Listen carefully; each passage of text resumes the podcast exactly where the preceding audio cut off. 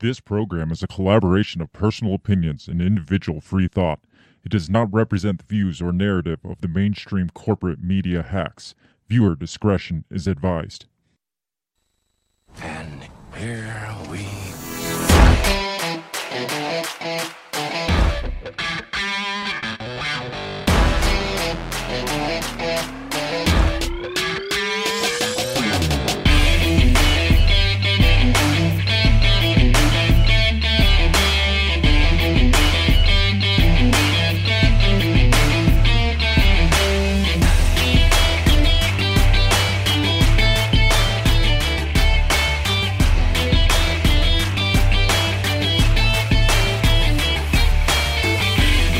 from the bell tower, taking a stand for your rights, your liberties, and all the bullshit in between. You're listening to Break the Bell Podcast. Ladies and gentlemen, happy Monday night. We are, well, I am back here live. I am without Bill. Bill cannot make it tonight, so instead of Bill joining us, I am joined by a special guest co host. That is uh, Dave Casey of the Dave vs. Goliath podcast, and he's going to be joining me in just a few minutes.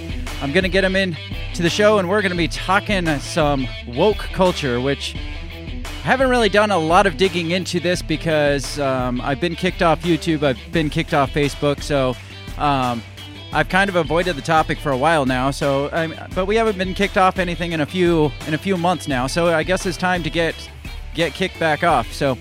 Um, we're going to be talking about basically uh, woke culture, the woke eating themselves, and basically the I- inevitable societal suicide that this uh, the the course that this country is leading itself on, if not the rest of the world too. Um, but we're going to get into that stuff really quick because I've already got Dave waiting for me in the waiting room. So I want to get through this pre-show as quick as possible and then get right into it with Dave Casey of the Dave vs. Goliath podcast. Make sure you check us out all over social media. Share this far and wide. Shannon says, "R.I.P. Bill." Bill is no longer with us. He is he has gone to a better place. No, Bill's out of town this week, so he'll be back next week. Don't don't fret because he will be back. Um, and Shannon also says, "Dave motherfucking Casey." So you know it's gonna be good when Shannon um, puts the motherfucker as your middle name. Or maybe that is your middle name, Dave. I don't know. Maybe your middle name is motherfucker. But we will find out. Maybe that's the first thing I'll ask as, as soon as I get you on the show.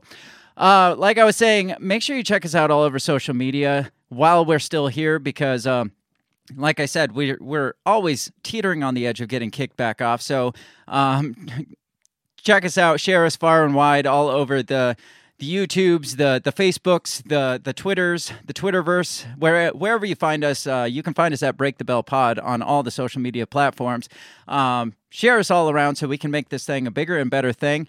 Uh, you can check out our merch at our merch store, which is breakthebell.bigcartel.com. Um, you can get awesome shirts such as this "I Won't Eat Your Bugs" shirt. Um, in memory of uh, the Anti Cricket Brigade, which was made up by a good, a loyal listener of the show. Um, CD McRae said she was going to form the Anti Cricket Brigade, so I made a t shirt to go along with that. Um, also, the We Are Not Your Pawn shirt.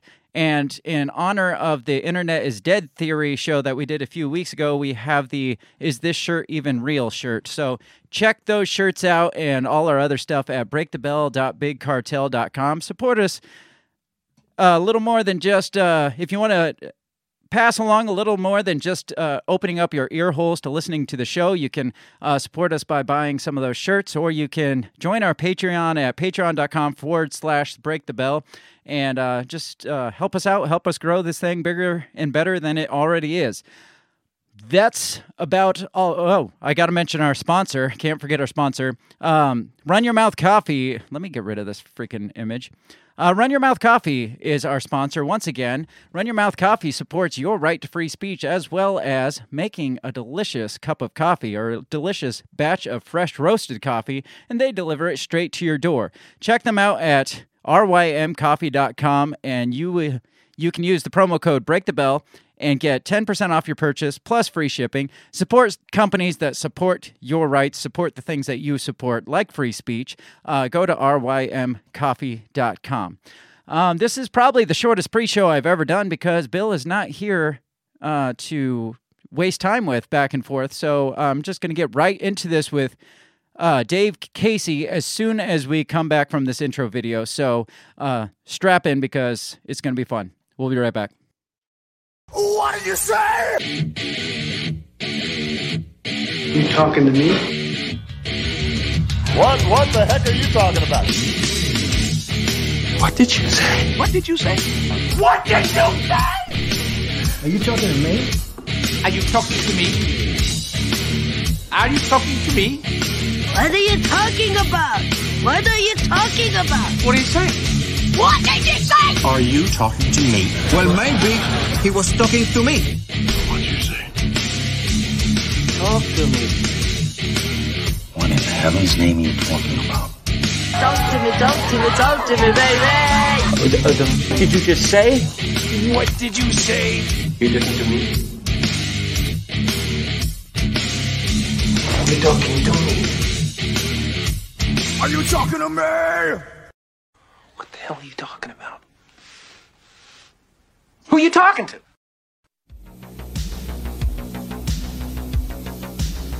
Ladies and gentlemen, welcome to the show. Dave Casey of the Dave vs. Goliath podcast. Dave, how's it going? What's up, Craig? It's going well, man. Me How too. are you? Good. How are you? Um, I actually was had you were recommended to my show by um, one of our most loyal listeners, which is Shannon Lee, because um, she apparently loves you and titled you Dave motherfucking Casey. Is that in fact your real middle name? It is. It's my government name right there. it's, It's on. four words. Yeah. Yes, That's it. Dave Motherfucker. Motherfucker. Casey. Yes. Yeah. So I, lo- I love Sharon. I love Sharon too. She's the best. She's man. you can't call her Sharon on this show. We're, we're not allowed to call her Sharon because we're her favorite. So um, we're not. We don't call her Sharon because um, we we just have that back and forth. She continues to call us her favorite, and we continue to call her by her government given name as Shannon motherfucking Lee. I'm into it. So how you She's the doing. Dave? I, I reached out a couple weeks ago and uh, couldn't really make contact with you when I wanted to, but you're like, hey, I'll come on whenever. So uh, my co-host disappeared this week, so I was like, wow, uh, this Where the works fuck is. Bill? Uh, he is in the great state of New York, uh, doing family stuff. So he, Uh-oh. he All right. apparently family, Family stuff is good. New York, not so good. but yeah, best he, of luck, I don't. I think he's visiting the city. I don't think he's actually like like his family's not in the city. They're in like upstate or something. The the less ridiculous New York, but um, but that's where he's at right now. Way So better. Nice. So- well, thanks for having me, dude. yeah, no problem. Tell us a little about yourself. Tell us about your podcast. How did you like? When did you start your podcast? What is your podcast? Uh, I started it probably like a year um, and some change after the lockdown started. Um, I'm like a perpetual procrastinator, so it was like always something that I kind of wanted to do. Yeah. But like in the, in the back of my head, I'm, I always said stuff like, "Nah, you know, there's enough Liberty podcasts or whatever. There's no, you know, I don't need to do, you know, I don't know." Right. Um, I just wrote it off, but um, I really felt like shit, dude. After that stuff went down, like I really felt a need to kind of like just connect to human beings, and uh, so I got with a really, really good friend of mine. Who you know, it's really about you know your community, and if you can talk to other people and meet people, that's cool too. But I just like really wanted to keep the lines of communication open during like this very uncertain time. You know what I mean? Right. No, that I mean we we started this show at the the beginning of COVID. We started our first episode was June 2020, so I mean it was like right in the the depths of the the first lockdowns and stuff. And uh, me and Bill, we were just we worked together at the time, and so we would just stand out in the parking lot and just bitch back and forth about the COVID and all the other stuff going on. And then uh, we're just like, you know what? Let let's start a show. Let's do this for other people. I mean, we're doing it already anyway. So, and I'd been throwing around the idea of starting a show. I, I guest hosted on my brother's show back in the early, early days. So, Oh, who's your um, brother? Uh, Dan Smots of the System Is Down podcast. I have heard of him. Yes. So He's up to good things. He is uh, up to trouble mostly. So, um, no, uh, I was on that. Shit, what the hell was that? Um, I was I uh, did guest hosting off and on on that, and then um, his timing didn't work out with mine ever. So I'd al- always thrown around the idea of starting it, and then COVID kicked off, and it's just like, you know what? More people need to be talking about this. Yes, there is Yeah. a saturation of podcasts, especially like liberty-minded podcasts out there, but I feel like especially at the time, more and more podcasts were getting shut down. So it's like the more people that can talk about this, the less that they can shut down. Yeah. And it really became like an emergency. You know what I mean? Like you have to get the signal out. So like pre-COVID, I was like, eh, I don't know. People, there's enough people talking about taxation and stuff, whatever. Right. Philosophy. But I really feel like post that, yeah, we really just need to like open it up, connecting nodes. Yeah, more, more the merrier. Yeah, and I there was like several um, online forums that got started in the mix of that. Like, hey, we all need to band together. Yeah, yeah. In a way, um, all the different podcasts kind of compete for each other's viewers and stuff, like trying to be the number one dog or whatever. But at the time, and still, I think since then, it was like, no, we all got to come together because we are such a small number in this sea of everybody screaming like uh, lockdowns and masks and vaccines and stuff. It's like, oh, we we can't like push against each other. We got to like kind of band together as a community, as a like-minded community, because there's so so far and few it seemed like but then once people started to band together it was just like oh there, there's actually a lot of people out here that are thinking the exact same way um, if we could just get them all together that'd be freaking fantastic Yeah, dude, that's literally the only way. And it's not like, you know, I don't know. To to do this for anything other than I mean, yeah, it'd be cool to like, you know, cash in whatever, monetize your podcast. That's all good. Um but dude, I know I'm like whatever fourth fourth tier. I don't know podcast Liberty podcast. You know, it's Yep. way way down there, whatever it is. Yep. But I know you know there's people in the first tier, maybe second, that like it, it's still a struggle. You know what I mean? I know lots of Monica Perez, for instance, is like you know up there for me with Dave Smith. Like her podcast is so valuable, and I know it's a struggle for like you, your shadow banned. Oh, yeah. you should be getting these people should be getting way more hits than they do, and they keep cranking it out. They keep putting out content, free content, and uh, so there's no like easy path to like celebritarianism. You know what I mean? I don't know. Right, right. keep cranking it out. Have no, some fun. No, if you if you come and try to do this to uh, to make money, um, you're you're doing it wrong. I mean, at the end of the day, it'd be nice to make money doing this, but if your intent going into it was, hey, I want to go be a podcaster, or a YouTuber, or whatever, and make some money, um, this is the wrong path because we're kind of um, we're, we're not really speaking to the people that support the people that pay out in this in this kind of field. Yeah. Speaking of which, I did know that Dan is your brother, and you guys are absolutely both of you are crushing it um, with your own show and now with the two scoops. And I just think, um, man, everything in house, your merch, your graphics, it's just like if you're going to do it, that is the way to do it. Yeah, Um, so yeah, cheers to you guys. My my whole thought was i at the beginning of the day, even before I had a single listener, I was like, you know, I'm gonna go and do this as best as I can, and as I'm gonna make this look like something that I want to listen to before I start it. I mean, there are people that get into it with like um, whatever they have, and that's fine. If you- if you start with like a, a freaking computer mic or whatever, and you get into it and work your way up, that's fine. But my whole thought was. I'm going balls to the wall. And I want to make something that I want to listen to before I ever put anything out to the public. And so that's just my my theory on it, and that I, it works out. I I enjoy listening to it even if nobody else does. So that's all that matters to me. Yeah, it's fun, dude. People pay a lot of money for therapy, you know, a hundred dollars an hour or whatever. So it just sometimes I don't know about you. It's just again, it's like about communication. You can learn a little bit. Sure. You can feel better about you know your day. Just like I don't know. Right. Yeah, it's important. Yeah, yeah, you, get get to unload a lot of shit off your chest, and that's that's really all all that it's all about. So, and uh, you get to meet a lot of cool people in the process. So, uh, Dave, uh, when I when I asked you to come on, I asked, do you want to talk about Italy's far right election bullshit that's going on, or do you want to bash on wokeness? And you're like, yeah, I really like to bash on wokeness, and I'm like, all right, let's do it. So I feel like it's all connected though. It It is is, It's and full, it's full circle. It really is, and I'm going to actually. I actually at the end of the show, I I pulled up an article just to make it go back full circle with because we, we can't leave out the Italy far right stuff, but um, I want to start with the wokeness stuff first because, uh, I mean, it it's just everywhere. It's just in your face. It's uh, uh, brainwashing at its finest like the the phrase wokeness or the term wokeness is almost like um it's just ironic because the people that are the most woke are the most brainwashed, which means they're the most asleep, in my opinion. So it just like the term wokeness is just um, it's an oxymoron to me.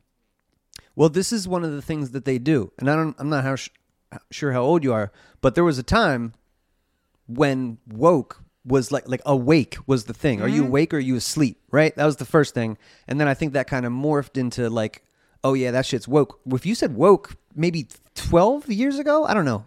Time's getting crazy for me, but at some point that was not the shitty right uh, connotation that it is now. So that's what they do. They destroy the language, and then they turn it into you know whatever. But yeah, right now wokeness is Yeah, the the first time I was accused of being woke was I, I was talking some like just randomly conspiracy type stuff, just just talking through it as I do, and somebody's like, "Whoa, aren't you woke?" And so yeah, it's it's it's crazy that how it's completely changed. Like the the crazy conspiracy theorists were the woke people uh, seven eight years ago, but now if you say woke, uh, it's part of this conforming to this whatever societal norm non-norms I, you can't even call it societal norms because it's the ultimately the breakdown of societal norms is what There's no is. such thing as societal norms. I No. don't think any. You know, if you you, if you even utter the phrase societal norms you're some kind of bigot and uh, uh, Mhm. racist homophobe whatever if you even s- suggest that there are societal norms out there and so i i mean it's the societal norm is to be anti-societal norm now which again it's it's oxymoron it it's so it it just goes so against itself and that's why i wanted to eventually get into the point where we're talking about how the the woke are eating themselves because you can't continue down this trajectory where you accept everything and everyone in every uh uh mental delusion and I'm going to get myself in a lot of trouble for some of the things I'm going to say on this because, yeah, again, at the end of the day, it's my show and whatever. I'm going to, that's what we're, we're here to give our opinions, not to cater to everybody out there. So, and God knows they're not catering to us. So, um, but if you continue this course where everybody accepts everybody's delusion, well, eventually they're going to attack themselves because one person's ideal ideology does not mix with another. And you can't just mush them all together and say hey just everybody agrees with all of this and and if you disagree with it you can't question it. And they at the end of the day they start cannibalizing themselves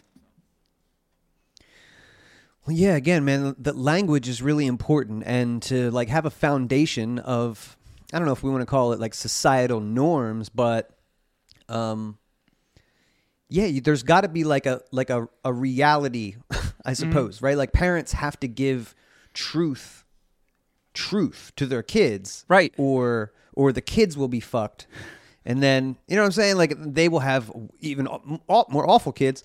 Yeah, and then uh, uh, we'll just lose reality. Um, I don't think it'll take long. One generation. No, You know, that's what yeah, that's it's what Yuri said. We are we are definitely headed down that path. Um, you asked, uh, you you said you didn't know how old I was. I'm I'm 37, so I, I grew up in the 90s. I or late 80s, early 90s. When I was growing up, whether it was bad or good, you had that pushback against whatever you, weirdness, I guess. I, I like the weird people, the weird kids, and and whether again there there's good side to that and there's bad side to that. Um, but at the end of the day, I'd say the the pushback I got in my upbringing is what caused me to be able to interact in society in a, like like a normal human manner, like be able to have a conversation with somebody I don't agree with or accept who I am for what I am. Because I I mean, you can be called weird without changing who you are, but a little bit of pushback. It, it and I, I use this analogy in just about every kind of argument. Um, it's like going to the gym. If you're not, if you don't have a little bit of tension on your weights, you're not going to build anything up. So if you don't have any pushback on uh, what you consider your identity, then you're not going to have any clue what your identity is because you're never going to have to argue that fact with anybody.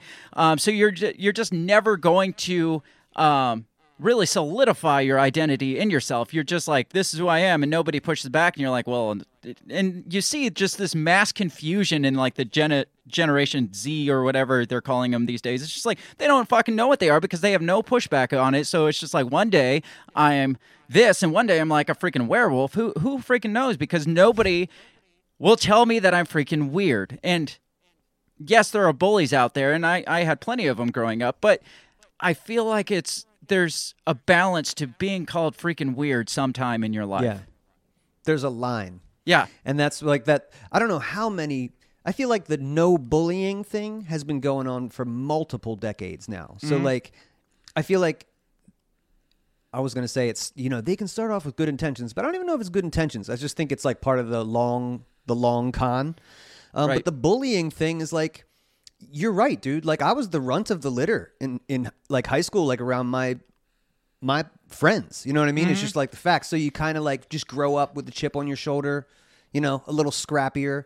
But like, it- I don't know, man. At some point in life, you have to choose to be cool or to be a dickhead, right? Yeah. So like, if you choose to be cool, then you can like adapt, and like that will make you probably funnier, and like maybe people will want to be around you, and then you can be more social, and that can.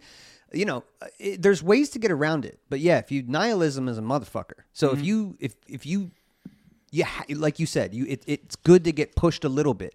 It's good when you get a new job, right on a on a construction site or something. Like the new guy might just get fucked with a little bit. Yeah. That's that's not evil. No, you know what I mean. It teaches you to be better at your job. It teaches you to be able to get along with your coworkers, and I, I don't know. Again, like you said, there's a line. Uh, Obviously, don't be a straight up dickhead, and like, um, Sure.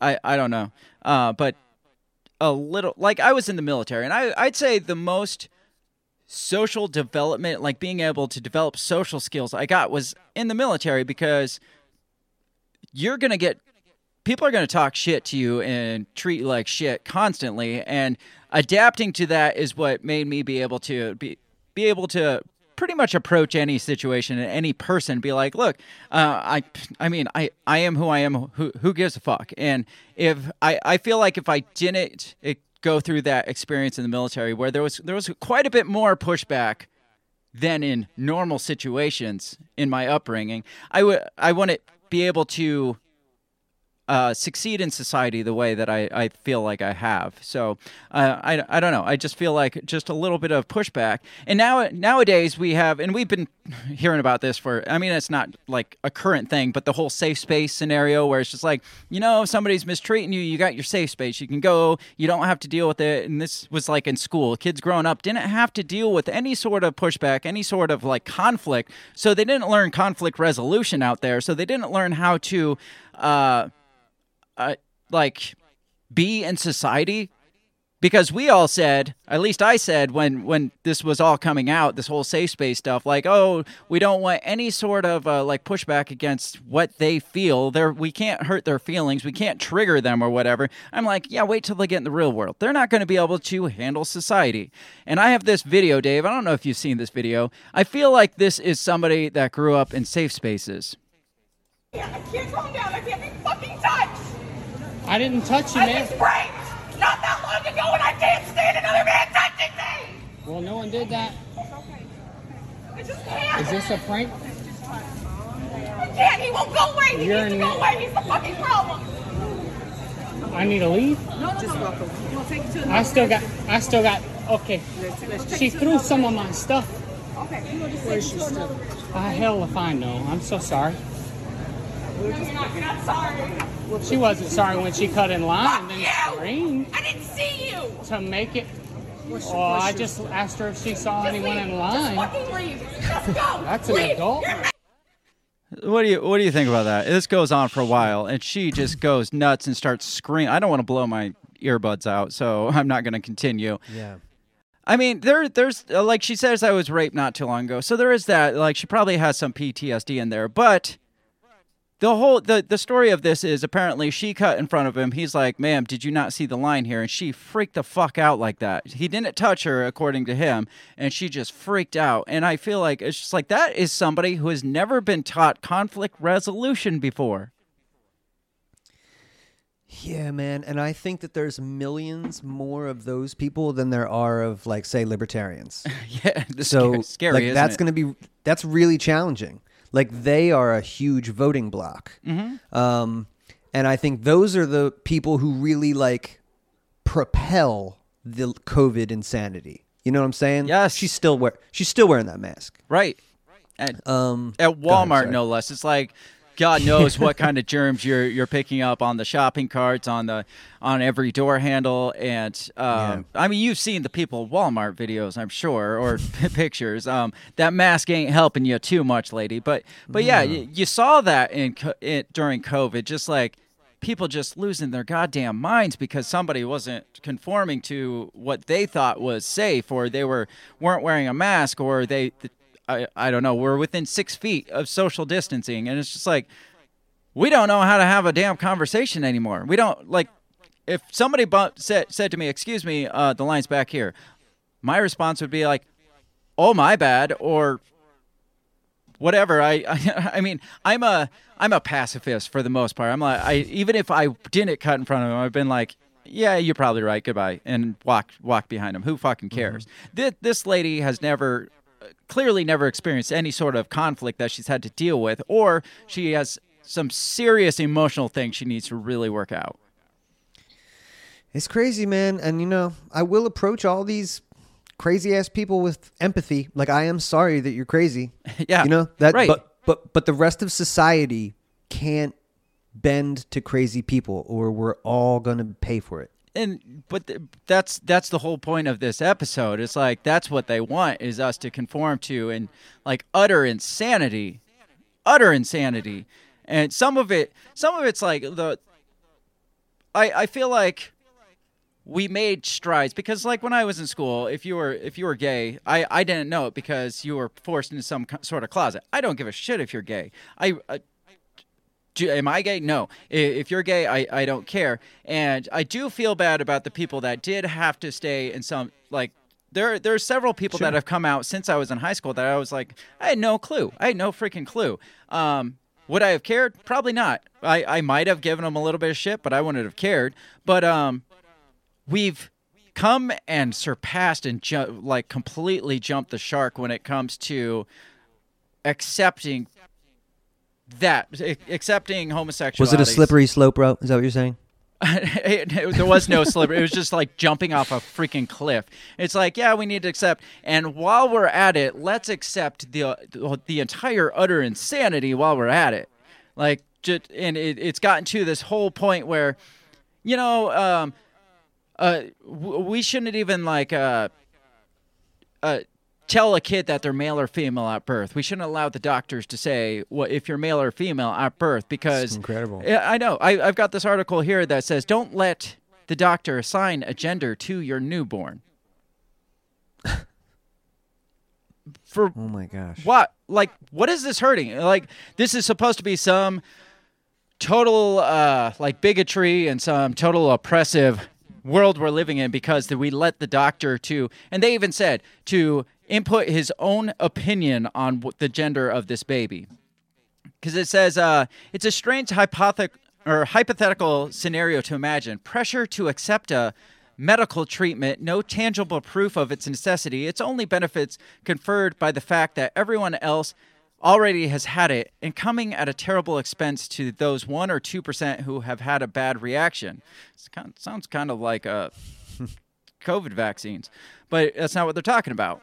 Says, uh, except they already do. The imaginary treatment I described above is real. Obstetricians, doctors, and midwives commit this procedure on infants every single day in every single country. In reality, this treatment is performed almost universally without even asking the parents' consent. It's called infant gender assignment. When the doctor holds your child up in the harsh light of delivery room, looks between its legs and declares his opinion. It's a boy or a girl based on nothing more than a cursory assessment of the offspring's genitals. Opinions. Oh my gosh. Follow the science. Yeah, yeah. What happened to trust the science? Because, like, on one hand, the same people are screaming trust the science when it comes to COVID, but on the other hand, they're like, this is just this doctor's mere opinion that he just happens to look at this person's genitalia and says, this is a boy. This is terrifying. Again, man, yeah, one generation of doing this to kids, like not assigning gender at assigning. I even I said it. Assigning gender. Stop it. Yes, hold up the baby and tell the mom what it is. Yeah. like what what do they want? Uh to say, "Hey, it's got a penis." I mean, Call it whatever you want, lady. It's got a it's got a penis. it's got something hanging hanging you- between its legs. you decide. You decide. No, you Right. she can't even decide because then that would be her No uh, consent. pushing, yeah, her pushing her beliefs and opinions on the child. So we got to wait till they're in their formative years, like 4 or 5 years old and be like, "You know what? I know that thing is between your legs, but that that's nothing. Don't don't I- just I would that." like to know. I'd like to know this lady's opinion on circumcision. Oh, yeah, that that would that's a slippery slope there. Says male and female aren't particular things. They aren't real, and they certainly have to do with they have nothing to do with what genitals your baby has. They're merely a doctor's opinion, and he's stepping completely over the line by forcing his opinion on the baby. Oh my god. This is a Christian. Did I see that? Christ- rethinking Christianity or something? Uh, it says stand. It's called standtoreason.org. Str.org. Yeah, it says And clear thinking Christianity. Yeah, you're right. I didn't. I missed that part. Wow. Okay. Yeah, that's. I mean, we're we're jumping so many hurdles with this one. Yeah, they're really they're going for it. Like, I I feel like we've completely digressed as society because uh, back in the 50s or 60s, and I've probably given this analogy or this thought on this show, but I'm going to say it again because it's my show. Uh, back in like the 50s and 60s, if a if a little boy decided to like play with a doll or wear a dress, his dad would be like, "Stop being a fucking Nancy," and be like, and call him a little girl. Because of that, he's like, "What? What are you, some sort of fucking girl?" And then I think by the time I was growing up, I think we had progressed, actual progression, where a little boy, like three, four years old, can play with a doll or put on a dress in it for a few minutes, and people would be like, "Oh, that's that's funny, ha ha ha," or "Oh, that's a tomboy." Call a girl. I mean, we grew up with the phrase tomboy. I don't, I don't know what the boys' term for it was, but um, you had where it was more socially acceptable to be a boy and do more feminine things or be a girl and do more masculine things and be fine with it. Now we've compl- completely come back full circle and if a little boy wants to play with a doll or put on a dress, he's a fucking girl again. It's like how is that progression? We're back to square one where we're calling him a Nancy and saying, "Oh, this must be a girl." And it took multiple, like you said, multiple generations to get here. It's Yeah. almost like you know, like the the strong men will lead revolution, and then it will be create uh, good times. Then the good times create the weak men. It's like it's like that, dude. It's like and the like- weak men create little girls apparently. Yeah, I mean that's that's we are in the the collapse of the empire. I think that's this is what happens when empires fall. yes, absolutely. Like, uh, and the scary part is we've hyper focused now on the children because it was um, like people coming out in high school or people coming out in their adult years, and now we have hyper sexualized, I think, in a way, uh, the children, and that that's the scary part to me because again, they're in their most developmental stages where their brains soak up everything you put in them like little sponges. And so we give them this whole thought that it's just like, you know what, you're there is no boy, there is no girl. These there and God knows your genitalia doesn't decide that. Like we're putting this in like how how can you develop as a child without having s- certain structural societal norms like implemented on you? Yeah, man. I. That's what I'm saying. You have to. What's that? I love the movie The Crow, and they. I think it's. I'm gonna butcher the quote, but it's. You know, like mother is. Uh, what is it? The word of God is what the mother speaks, like according to the child, something like that. Meaning, like, you are literally laying down the foundation for your kids, Mhm. right? Of reality. So if you're living in an upside down, then that's what you're going to give to your kids. Um, and I feel like that's what's happening now. Is you know parents taking kids in the name of wokeness, right? Taking kids to drag queen story hour or worse, like drag queen. I was just about hour, to like- ask you. I was just about to ask you, what do you think about kids and drag shows? I think. Well, I don't know. Just weigh it out. There's the good and the bad. No, it's the worst fucking thing ever, dude. I don't know. It's you know, I, I, and I've. man, your brother and I were talking about this with uh, another libertarian on his show the other day, and it's weird that the the results aren't in yet. Like people aren't sure about this. You know what I'm saying? It's kind of like I- it's kind of like the COVID vaccine. We don't know the long term effects. We know the short term effects. Oh, we we're starting to figure out the couple months out effects, but we're denying those effects. But we don't know. We won't know the long term effects until like 50 years down the road. You're not going to know the long term effects of pretty much like like this image here. This is a five something year old girl sticking dollar bills in the underwear of a mostly naked man dressed as a female, I guess, or drag queen or something. How is this acceptable? I don't care what your opinion is of transgenderism, of drag drag queens, whatever. How is it acceptable to have a stripper at a child event with kids sticking money down their underwear? it's only acceptable if it's a trans person. Uh, yes, I was going to say tell you that. like like strip clubs are called adult entertainment for a reason. What is the difference between what is going on in this image here and a strip club? And and a side tangent wasn't just like not too long ago strip clubs are pretty much misogynistic and exploitative and stuff and but but Right. this this is socially acceptable and now we're involving children here. How how? Explain.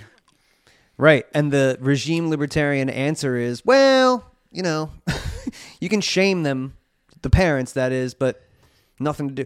I don't know, man. This is like, this is some shit that has to be dealt with.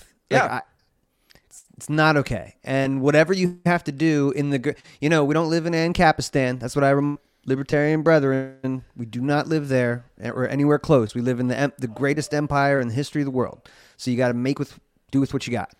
And uh, Well, there's the whole this liber- has to stop. libertarian mantra of uh, if you're not hurting somebody, it, it's not a crime, victimless crime.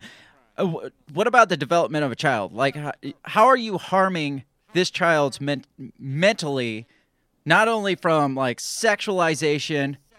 Because I mean, this is a kid putting dollar bills in the pants of a, an adult. What about the ones where the kids are dancing around and adult men are throwing dollar bills at them? It's like you're saying we're not harming them in some way mentally here. Uh, a- absolutely, absolutely, dude. This, and and look, I, I, it looks like parents in the background there. I don't know. Yeah, It's the the parents are awful. taking pic- has a, a cell phone. It looks like the mom taking a picture with a big old smile on her face, and there's b- balloons in the background. Like this is the kid's birthday Right. party, and they they A hired a birthday party, stripper. right? And you know, this is again, man. I don't know when they started. Like I remember, it was probably like '94. Remember Matthew Shepard? That was like the first hate crime. Huh. That kid was like a gay kid Mhm. who was like, you know, beat to death. Oh, yeah, so- yeah, Some mid wid- Midwest town. MTV made it. You know, they talked about that for like years. Again, this was like, and back then, dude, it was like, holy shit! Like I've never heard of this. Like who would do that to you know? th- Mhm. that was the man, and did it's just like a the end result of that push, right? Like that's like the start of like I don't know, man. We don't need to go off on like a hate crime uh, tangent, but like it's just doesn't make it worse to murder somebody because you hate them. Like it's murder. Yeah, right? murder's So murder, like that. either way. murder is murder. Um, but they, you know, they're really great at uh, attaching your your empathy, like your natural human empathy, to like a cause, right? Mhm. So like attach it, and uh, and I feel like maybe that's, you know, those people my age that have kids that are growing up now, and they're just like the bastardized version of that, like Multiplicity with Michael Keaton. Yeah. Um, it just you know starts off maybe with good intentions, and then man, you end up with like this absolute, just demonic shit. Yeah.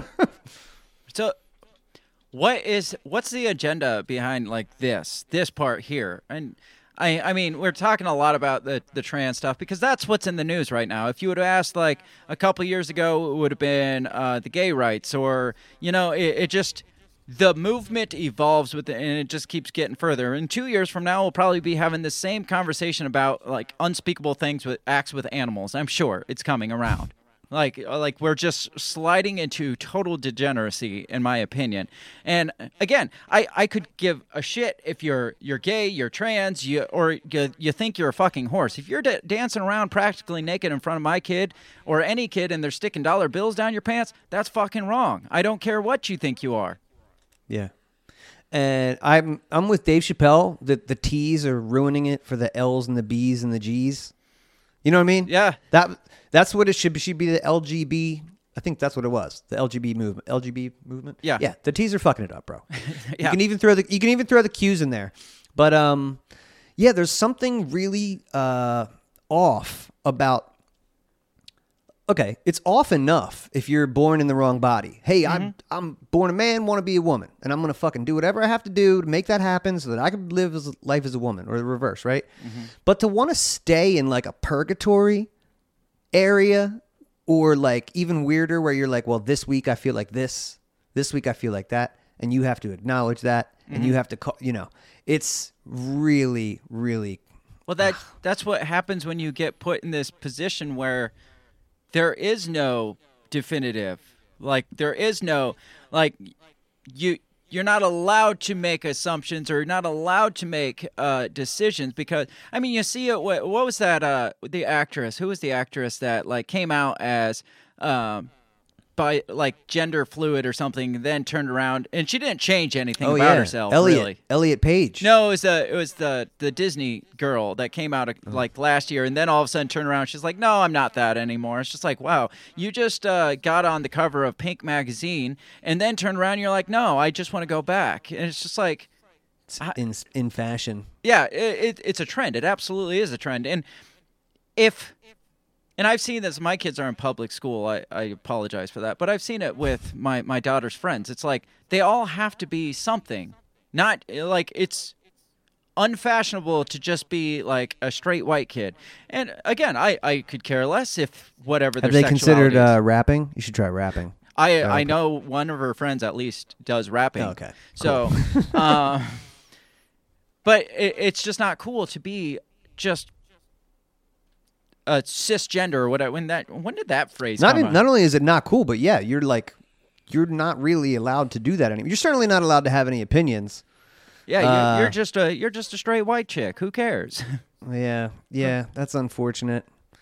Uh, and you know, I feel bad because it's hard enough being a teenager. Like it always is. I remember what it was like to be 15. You're- Can you imagine if you were 15, dude, and you know you you could go to like the guidance counselor and they would like affirm whatever the fuck you said. yeah. Yo, Not I'm fucking. not, not only affirm it, but may pressure you to be something else. And a lot Right, of time, right. that's what society is like. Are you sure you're not this? It's like, "Mm, no, I'm just kind of having a hard time right now. Demi, Lov- Demi Lovato, that's who it was. Shannon, Shannon piped in. So, uh, yeah, it's just like, are you sure you're not? No, uh, but but you could be this or this or this or this, this, this, and this and this and this, and we haven't even touched uh, like gender pronouns and stuff like that. Like, man, grammar was hard enough to learn when we had two fucking pronouns.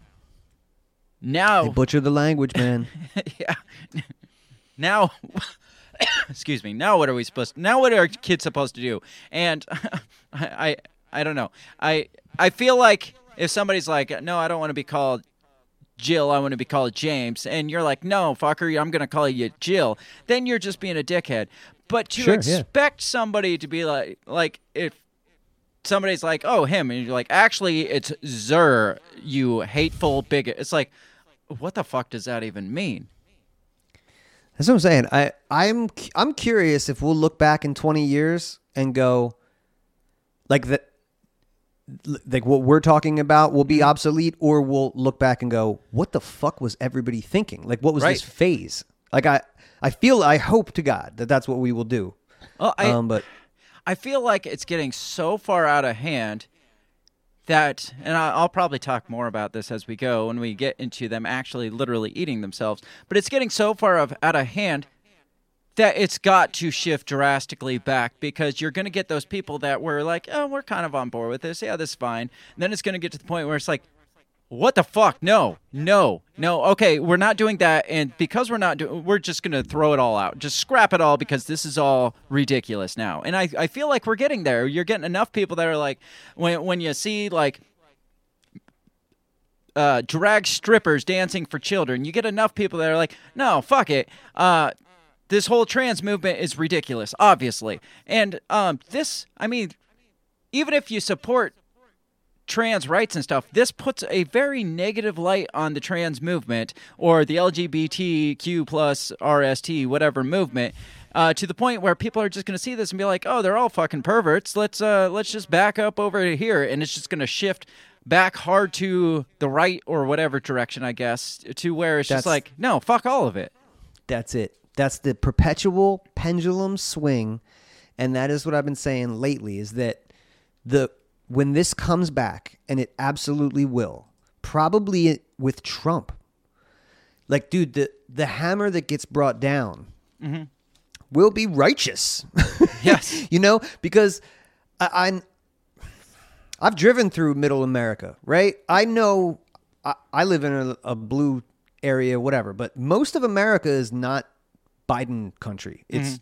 Trump. It's Trump country. I don't care what you want to call it. That's what it is. It's rural, uh, conservative America. That is the majority of the landscape, and um, I'm not even that, and I'm triggered. Like these people have me like wanting some fucking justice. Yeah. So I can't imagine what it's doing to like the southern evangelical right. Like the you might even call it the hard right. Like I don't know. I don't know what those people fucking do. That's not my but I know that if if I'm triggered, p- people are pissed. Well, people at- have to be pissed, dude. At the same time that they're triggering the hard right, whatever, they're also demonizing the evangelicals. What I Sure. mean, they're coming out and calling um, them Christian nationalists and saying like the Yep. whole raising your hands in prayer is like salute the Nazi salute and all this bizarre. So This so- is all bullshit. Yeah, it's it's a it's a it's a two front war they're playing on this because it's like first we're going to throw this in your face and piss you off and then we're going to call you a bunch of Nazis at the same time. So when you do get upset Mm-hmm. about this, we already know you're Nazis, so that's why you hate this. Yep.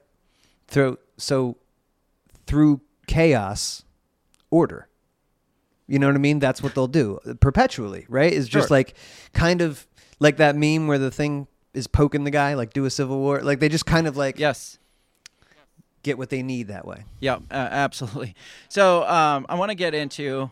We got a couple more minutes before I take a break, and I, I want to get into, like, like I, I said at the beginning. At the end of the day, you can't just lump it all together and say, you do what you want because they all start eventually eating themselves because they want more. They want this person to be recognized or that person, it, and the whole.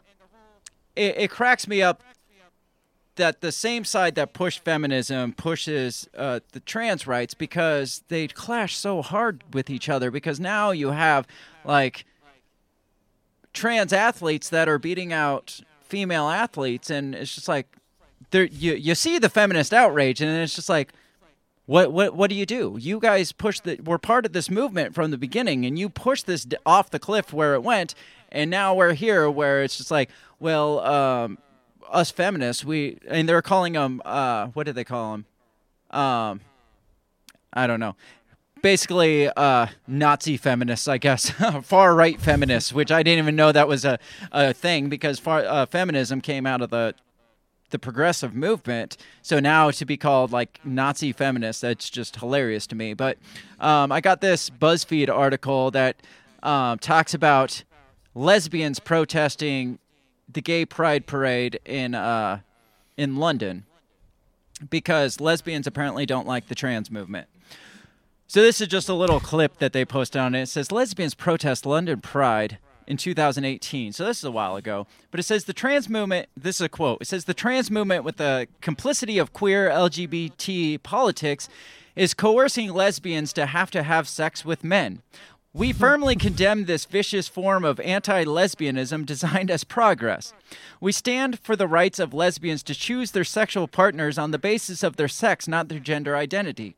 We condemn any pressure on lesbians, such as rape and death threats, or calling lesbians transphobic if they refuse so called trans women as sexual partners, and do not accept the penis as a female organ. These threats, this is the best part, these threats and name calling Oh no, this isn't it. But it says are coercive and manifestation of rape culture.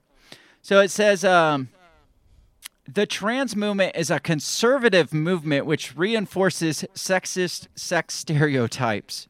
Mm. You know, I've actually, dude, I've heard that before. Like Really? countries like Thailand and stuff that like really hate gay people so much, they rather dudes who are gay be women. You know what I mean? Just so like, like fix there's the whole probably thing. some truth to that. Yeah, just if you like dudes, just go go Right. turn yourself into a woman and then you're no longer gay because it's Right. male on female sex. And yeah, it's it, like like then I the said they- conservatives in these countries don't have to feel weird when they are going down on that chick's penis. no, no, you, you still uh, feel weird. I think maybe not. I don't know. You, you might. Uh, they they went on to say we oppose the transition of young lesbians on the basis that the appearance of or behavior does not conform to society accepted images of women. So they're basically saying, um, like butch lesbians are fine and whatever to, to each their own, um, and to pressure them into transitioning into from a female to a male because they're a butch lesbian, then you're just uh, pushing against, or you are just supporting this whole conservative concept of, uh, well, a guy looks like this and a girl looks. It's back to what I was saying. It's like if if you dress like a boy, well, obviously you are a boy. So we're going back to 1950s politics here, and that's what they're saying. It's like the trans. It, it's so ironic that they say the trans the trans movement is conservative movement. It's just like Yeah, what I the don't know fuck is about even that. going on?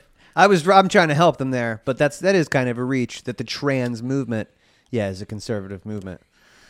Um, but yeah, those lesbians should lighten up. You know, don't be a transphobe. Give it a shot. yeah, d- don't be so uh, hateful of that that dick between that woman's legs. I guess. I, We do not view the penis as female genitalia. All right, well, I don't know if your doctor said that when you were born, but yeah, that that's uh, bigotry. Like these bigoted lesbians. so talk Yeah, to me a little enough. about. So so talk to me about the woke culture eating themselves because I feel like they, they can't coexist with each other. They have that whole you you've seen the coexist bumper sticker. I feel Oh, like the the people that are coexisting the least right now are the woke people because you they can't make it work. Yeah, dude, I saw a great like video. So somebody like a cell phone video the other day. It was probably like Portland, Oregon, or something like that. Mhm. But this white lady got cut off by some like Native American dude, and she yelled at him.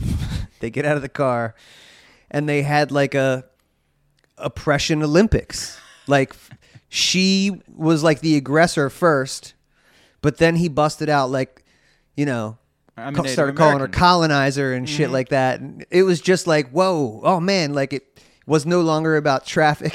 so so what takes more precedence the the racism or the misogyny because like like which one's higher on the scale of victimhood well, you know what? That's uh, and this aligns kind of with the trans movement. Like once she was made aware of his, uh, you know, oppression, mm-hmm. then she kind of she toned it down. she learned a woman's place. It was like that's what I'm saying. Like she, she toned it down, um, and she was just like, "Look, you know, well, maybe if you wouldn't have done that, then I wouldn't have said it." And you know, you need you need to think about your own. oppre-" And he kept. Oh, dude, it was he laid into her. mm-hmm. and then she made him a sandwich because he was native american Yeah, she owed him. Here's one sandwich.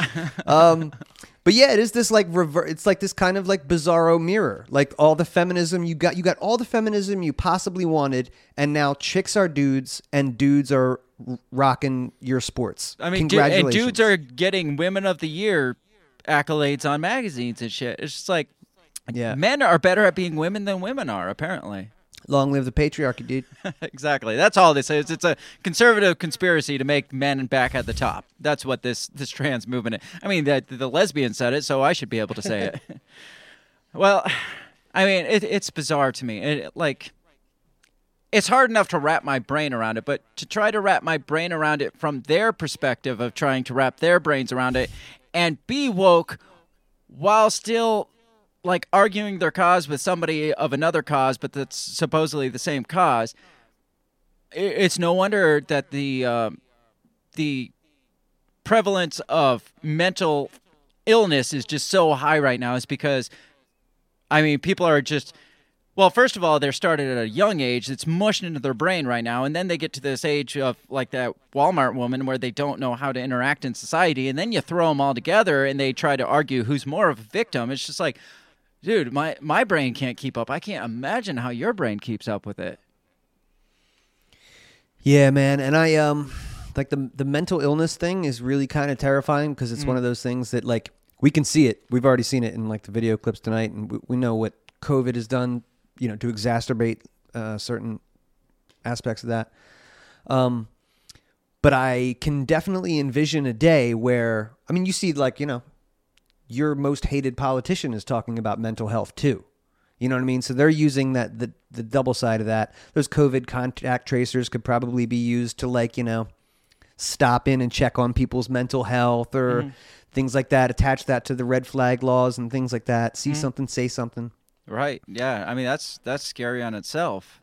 Like anybody anybody that's got a mental a history of mental illness from a doctor right now can't can't legally purchase or possess a, a firearm. So let's let's get the, this brain chip in there. It's like, yeah, something's a little off with the serotonin levels in your brain. So you probably shouldn't own a fire weapon, a firearm right now. And it's just like, man, there's so many rabbit holes we could go down with this, and um, we could be here all night, I guess. Um, I do need. It is about time to get into a break. You got a little bit longer to to chat about this after the break. Yeah, no doubt. All right. Uh, we usually take four or five minutes, and I get myself something to drink, and then um, we'll come back and continue down this crazy trail and see if we can get kicked off YouTube again. So um, I'll be right back in just a few minutes.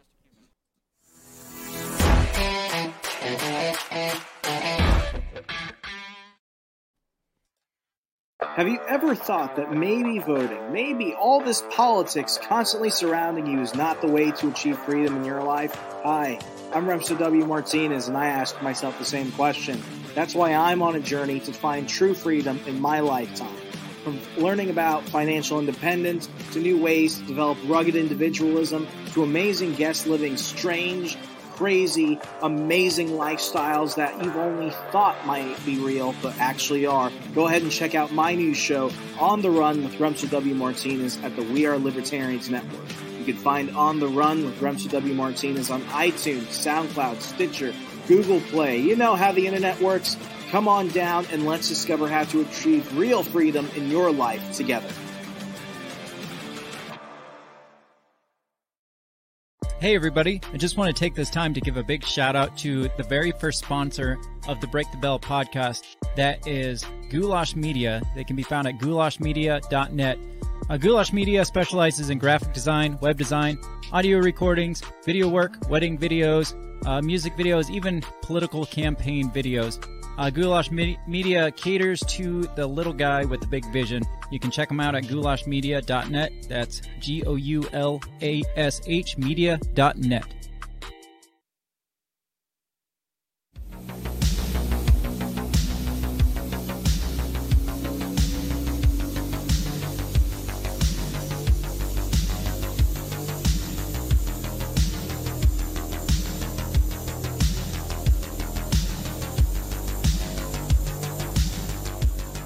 All right, and I am back with Dave Casey of the Dave vs. Goliath podcast, and we're talking about the the cannibalization of the woke culture, and then also, I, I guess you could call it the the impending suicide of society as we know it, in my opinion, anyway.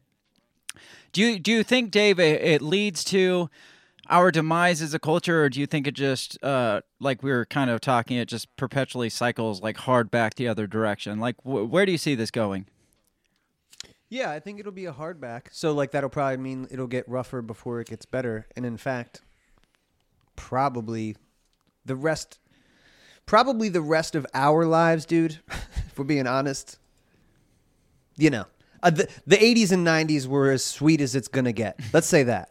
You know what I'm saying? I mean, that's sad, Uh, but it's true. I watch things like Stranger Things, and I don't watch Stranger Things for like the sci-fi part of it. I watch Stranger Things for the nostalgia of like the 80s and 90s, where Ooh, nostalgia is so hot right now. They're Mhm. trying to keep us there, like the Matrix, right? Mhm.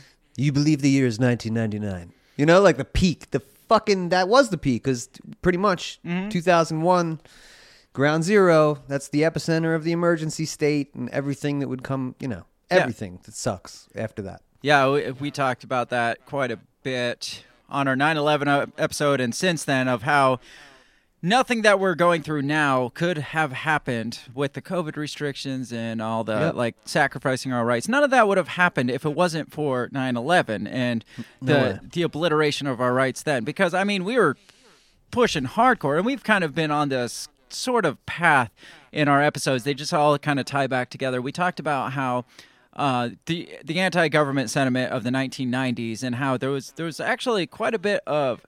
It seemed like maybe we're gonna win at at one point, and then Oklahoma City happened, and um, people started like going underground, and then 9/11 happened, and it's just like everything just went out the window. So if 9/11 didn't happen, I feel like maybe that progression we are getting against this like total like destruction of a government uh, maybe would have seen uh, we would have got to a point now in 2020 2022 where we would not have cowered to the freaking oppression that we got under the the freaking covid lockdowns and shit Well, dude, this is like the worst part about government in that, and there's no way to measure the potential that we've lost, like as a species, from Mhm. what they from what they've done.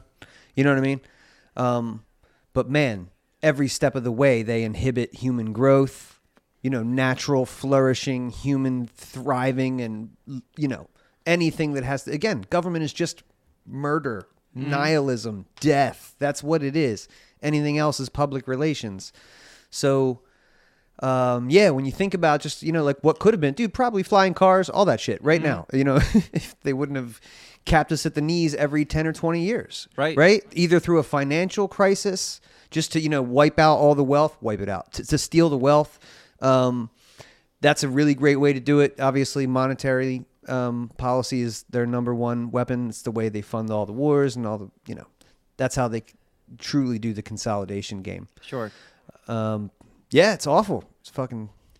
let let's let's move back to a little bit what we're talking about because I wanted to talk about like because I I feel like like we talked about how they just there was the line and then they just jumped off a cliff. And it's just like where is the line when it comes to like acceptance and um you know just accepting people who for who they say they are or what they want to be or whatever? What is the line? Because right now this is what we are dealing with right here. Right. this is a teacher in Canada, a teacher of, of students. We're, we're talking about like the susceptibility of, of children and or in teenage years and how their their brains are just mush and just like absorbing everything that's thrown at them. Then you throw this at them. This teacher with these I, this isn't even real. This is this guy showed up. He was a male teacher one year, and then the next year he showed up with prosthetic size I don't know. They said they were like 30 pounds each. Uh, prosthetic bosoms. What do you think the odds are? And I only heard this like days after this story broke. But what I somebody said, what if this guy's trolling? Like that would be a. I, I just want to say that would be a great troll. Yes. If that's what you're doing. I have I have that, but I, I wanted to first talk about this guy, and then I want to talk Yeah, about the, yeah. the the possibility that this person's trolling because, I mean, I'll, I'll get into it more. But what do you say to somebody even if they're trolling? You you've you've pushed this line of you you can't question it. So even if he was trolling. And it goes back, like even with like the gender neutral bathrooms, it's like you get some guy, some perv guy going into a the gender neutral bathrooms and checking a chick out. It's just like you you gonna tell that guy that he doesn't identify as a woman because you've told us we can't tell you we can't tell them that no they don't identify as a woman. So you set us up for failure. You set us up. You set us up to not be able to question or push back in any way, shape, or form. And it, like in this guy's case, it's straight up illegal to push back against this guy in Canada. Like they have their their hate laws are so ridiculous. It says Canadian high school says it's illegal to criticize trans teacher with huge prosthetic breasts as it's claimed disturbed students are skipping her class and school boards the school board is refusing to address parents' concerns. Dude, when I was in high school, they would send a girl home if her mini skirt came above, you know, like whatever, it was too short. Yeah. You know what I'm saying? Spaghetti you don't get straps. to just You couldn't wear spaghetti straps. And this school has a no nipple dress code.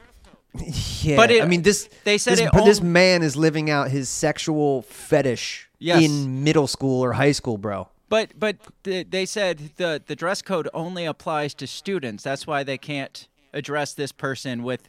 And, and Oh the- my th- God. then the other thing is, is there anything stating that this person can't show fake nipples because those aren't real nipples? So I mean, yeah, you could say you can't show your nipples, and he'd be like, well, these aren't my nipples; these are fake nipples. So what what do you do when you set up the law to prevent you from preventing this from happening in your schools? Like what what like you got to the point where you have no solutions. You have no weapons against this now because you you just outlawed every everything by saying, "Oh, you can't question this. You can't question their identity. You can't question what somebody wears or how they feel like dressing." So this guy, girl, whatever, whether they're showing up like, yeah, I, I feel like a woman today. I'm going to wear these giant breasts. Or, yeah, I'm just a freaking psychopath or a perv and I, I want to see how far I can push that line. You can't do a goddamn thing about it. Yeah, I think I just saw somebody in the chat say homeschool. That's what I was going to say. That's Yep, Jack boom, that's- Skellington says homeschool. That's what you do. bro that is the only option because yeah and this is i i use this word to reach out to my christian brethren out there. I'm not even religious but this is demonic shit. Yes. this is fucking demonic shit. You can't do this to like kids. It's so fucked up. So i don't know what what the thing is that has to be done other than never send your kid to like public school anymore because i mean delaware doesn't have that guy but we have some fucked up laws here like where the school just like the schools and the administrators the uh, guidance counselors and shit they don't give a shit about consent um, they'll straight up like dude real quick quick tangent. Delaware lawmakers want to make sure that if uh uh, if a if the school sends a kid like it advises them yeah like you can go here to get a procedure done or you know like you know it could be an abortion or it could be maybe you know you want to have a mastectomy or something like that whatever. They've found that uh the kids will put it on their parents insurance so that's bad for business so they want to be able to use the insurance but in the name of privacy they won't tell you what the procedure was that So- they did to your kid. So, so you have to pay for this, but you have no way of knowing what you're even paying for. You yeah, and if you're not looking at your shit, you might not even know what they did. That's fucking insane. I thought it was insane. I, I've got a 12 year old daughter, or uh, she's 14 now, but when she turned 12, she had to give the doctor permission to talk to us about the procedures that they were doing. And I thought that that that already rubbed me wrong. It's like, no, she's she's 12. It was 12 or 13. I can't remember which age. But yeah, it, it took her for a wellness checkup for school, and she's like, "Mom, you can't come in the room unless she consents." Okay, she consents. Uh, do you, do you consent to me disclosing this medical information to your mother? It's like my daughter's like, uh, yes, yes, I do. And I, my my wife just kind of, she was a little off put by it, but when I found out, I was like, that's fucking bullshit.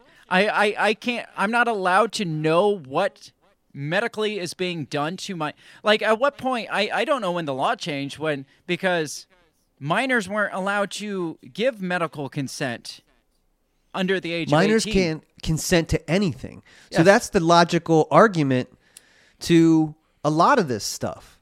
Right? It's like Like you um, can't go like, get a you know- ta- tattoo, but you can get your your dick cut off. So right, like that's I would say, and again, the regime libertarians would just say, well, you know, it's you know, it's the parents that gets up to them. But let me ask you a question. I'll propose this with you. Say your kid or some kid comes up to their parent and says, it's a boy, and they say, I am a girl. I believe I'm a woman. Mhm. And they say, I believe you I believe you are too. So they go to the hospital or they go to the doctor, right?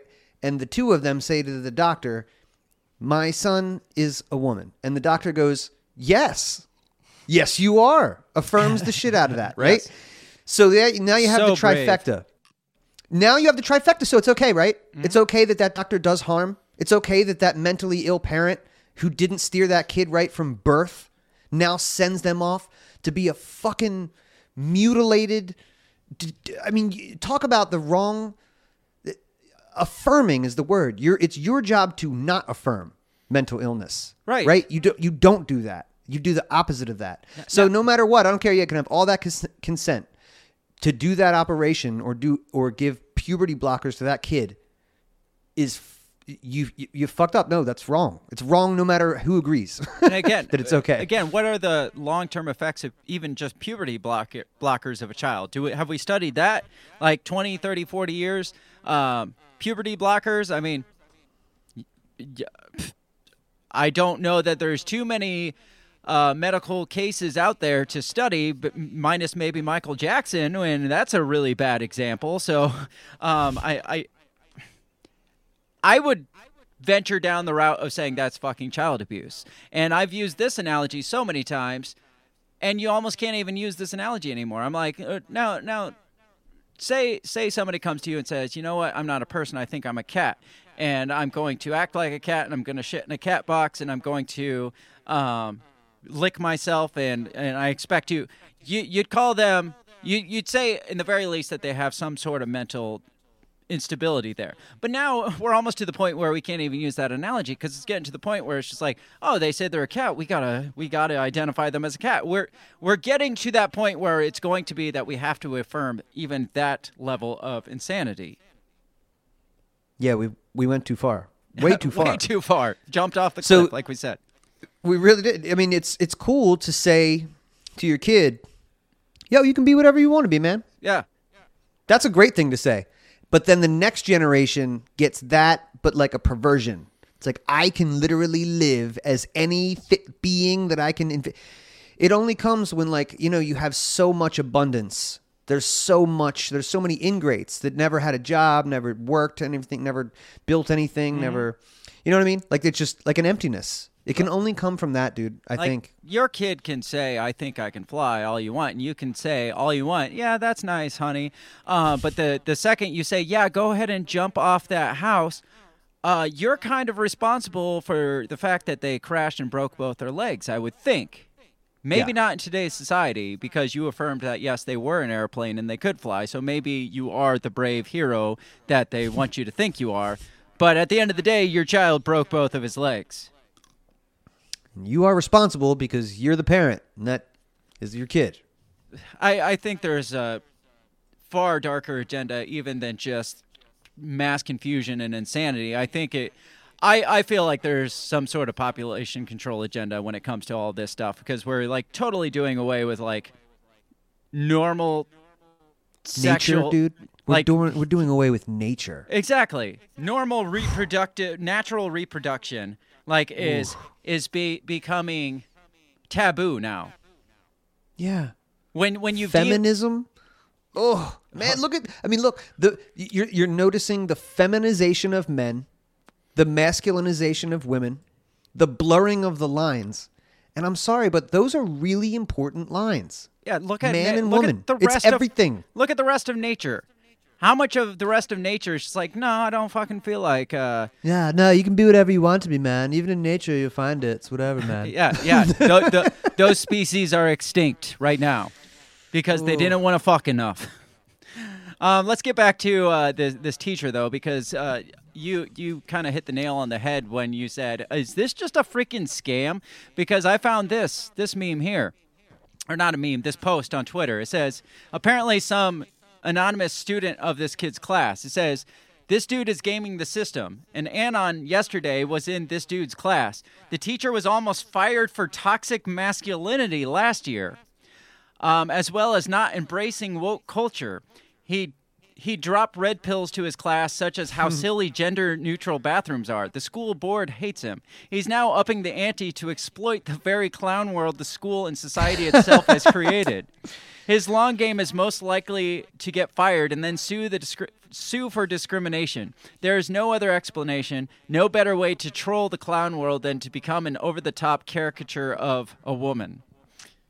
Ooh. Well, once they find out he's a cis white male, he's fucked. But if they don't find that out, But can they question him? They, they they've set the system up to Right. Like like I was saying, you can't tell this guy that he's a scam artist because that goes against that that's borderline illegal in Canadian laws, Canadian hate speech. If I say no, you're fucking wrong, you're a dude, you're scamming the system.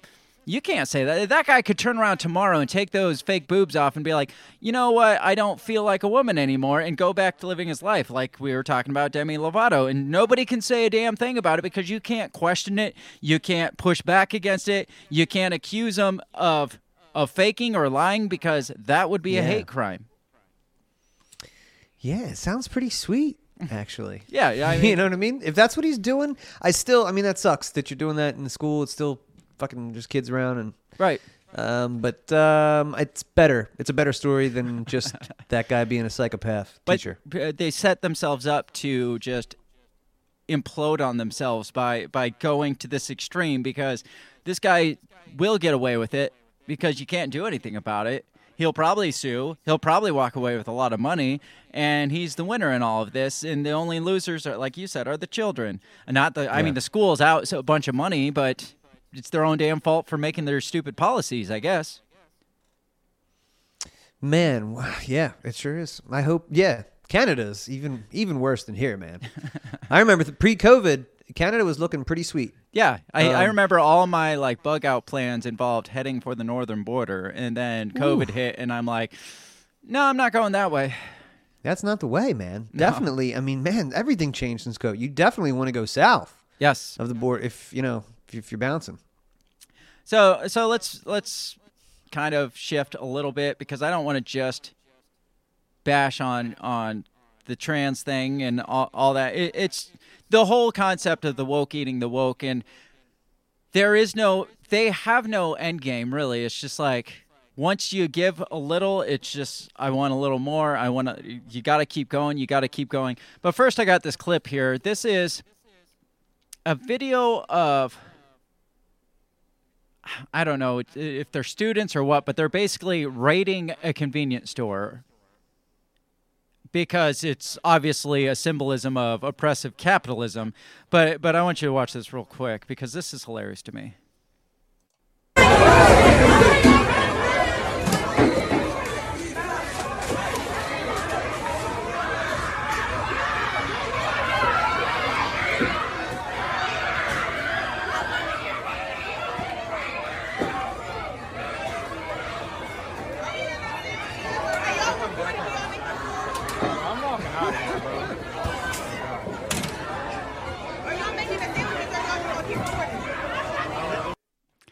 So I love that chick. So so they're raiding this place because of its oppressive capitalism, obviously. And then she's like, "Are you gonna make me a sandwich or what? Making making me the food? Come on. Uh, are, are you gonna do this thing that you guys do? Like we're so against this thing you do, but are you gonna make me a sandwich?" And the the person caves to it. and He's like, "Yeah, it's gonna be a while." It's like I'd be like, "Fuck no, no, I'm not gonna make you a damn sandwich." It's like, yeah. Yeah, I'm quitting. Yeah, that's in Philly. I'm pretty sure at Wawa. That's like 30 Yes. minutes from here. Um, awful man. Just get out of get out of the cities. This is one of the lessons from COVID. It's been two years. You should already, if you're still in the city. I don't know what you're doing, but um, my sister lives in Philly. I tell her every time I see her, That- get out. Yeah, that that's like a minor example of the people cowering to the demands of the this this insane culture that we're living in. And you saw that with uh with the George Floyd riot. I mean, you saw the the people that stood up against it and armed themselves against it. They were called Nazis and racists and stuff. But then the the people that were like, no, just trash my business. That's all fine. Uh, uh, I, I beseech all my uh, belongings to you. That's that's. I mean, that's what that's what we want, right?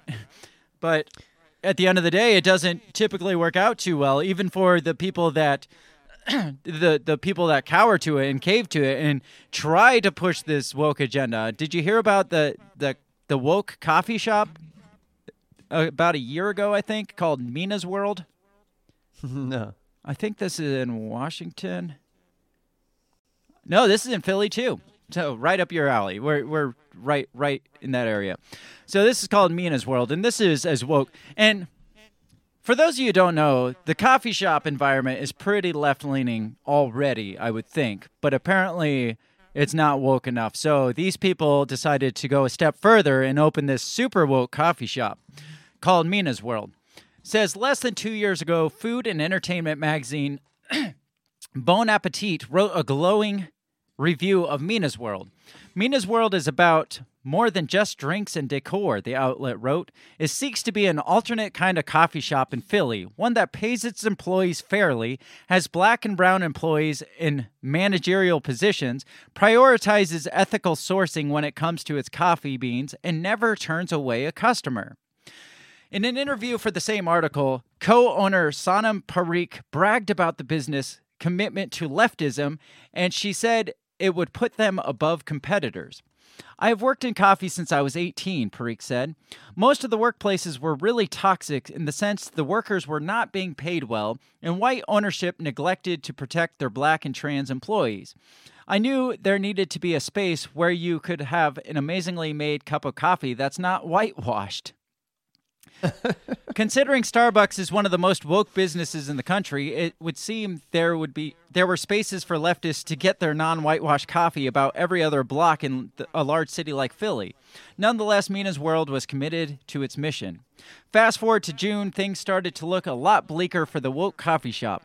In an Instagram post from an account named MW or Mina's World Workers, a group of employees from Mina's World outlined their allegations against Parikh and her co owner, Kate Eggert.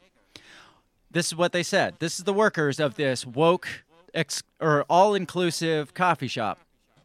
Workers at Mina's World have long been in a labor rights struggle with owners Kate and Sonam for well over a year. We are facing systemic employer opposition, manipulation, abuse of power, exploitation, anti blackness, ableism, hostility, and complete disgrace for our livelihoods. So, the thing that they were supposedly uh, setting this up against, they're now being accused of. Says, uh, Ironically, these allegations are exactly the type of behavior Parikh promised to avoid. A list of grievances later in the post also accused Mina's World of lack of financial transparency and tokenization as a way to appear safe by association. So making them their token woke people, which is all this ever is to begin with. It says, however, arguably the most shocking part of the post was the list of demands.